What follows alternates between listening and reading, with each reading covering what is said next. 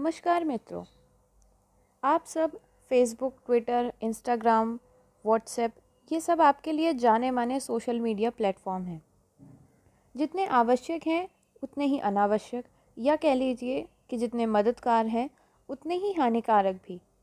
यह झूठ और अफवाह फैलाने में भी काफ़ी तेज़ है। एक रिसर्च के मुताबिक फेसबुक इंस्टाग्राम तथा व्हाट्सएप से छः परसेंट तेज़ ट्विटर पर गलत अफवाहें फैलती हैं। हमारे देशवासी इस बात से अनभिज्ञ हैं कि ये सोशल मीडिया भी पक्षपात करते हैं। किसी पे कार्रवाई करते हैं तो किसी पर नहीं। कुछ समय पहले ही ट्विटर के सीईओ जैक डॉर से उक्त समिति को ये जवाब नहीं दे पाए थे कि उन्होंने किस आधार पर राष्ट्रपति ट्रंप के ट्वीट को गलत सूचना कहकर लेबल कर दिया।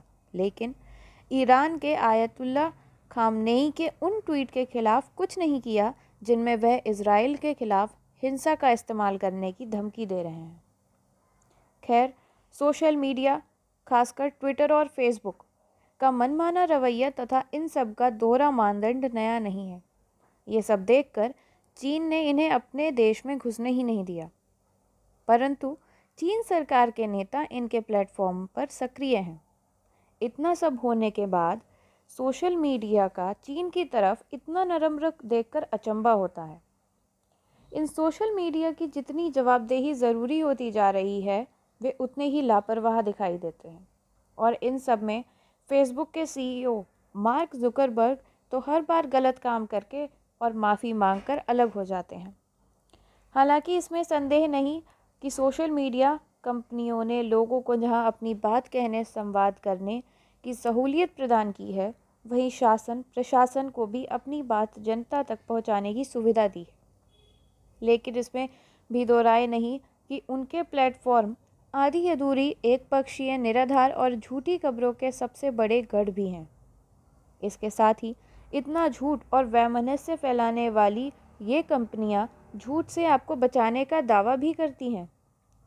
ट्विटर पर घोर आपत्तिजनक वैमनस्य फैलाने और गाली गलौच वाले हैशटैग समय के साथ बढ़ते जा रहे हैं। दस से बीस लोग अगर चाहें तो वे मिलकर किसी के भी खिलाफ कितना भी भद्दा ओछा हैश टैग ट्रेंड करा सकते हैं। ट्विटर ऐसे लोगों के खिलाफ कुछ नहीं करता। एक के बाद एक अध्ययन यही बता रहे हैं कि सोशल मीडिया कंपनियाँ फर्जी खबरों और नफरती बयानों को रोकने के लिए कुछ नहीं कर रही। सोशल मीडिया कंपनियों की मनमानी किस तरह बढ़ती जा रही है, इसका ताज़ा उदाहरण है कि ट्विटर की ओर से अभी हाल ही में लेह की भौगोलिक स्थिति चीन में दिखाई जाती है। इस पर भारत सरकार की ओर से आपत्ति जताए जाने पर ट्विटर ने कहा कि वह भारत की भावनाओं का सम्मान करता है। संसद की एक समिति ने उसके इस जवाब को नाकाफ़ी बताया और यह नाकाफ़ी साबित भी हुआ। ट्विटर ने भारतीय मानचित्र को पूरी तरह सही करने के बजाय लेह के भौगोलिक स्थिति को जम्मू कश्मीर में दिखाना शुरू कर दिया।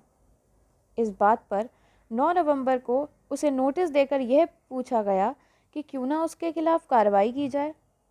क्या ट्विटर सुधरने पर तैयार होगा?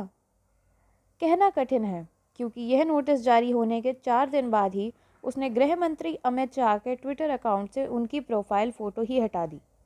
जब इस पर सवाल उठे तो कभी यह कहा गया कि कथित कॉपीराइट दावे के कारण ऐसा हुआ है और कभी यह कि गलती से ऐसा हुआ है।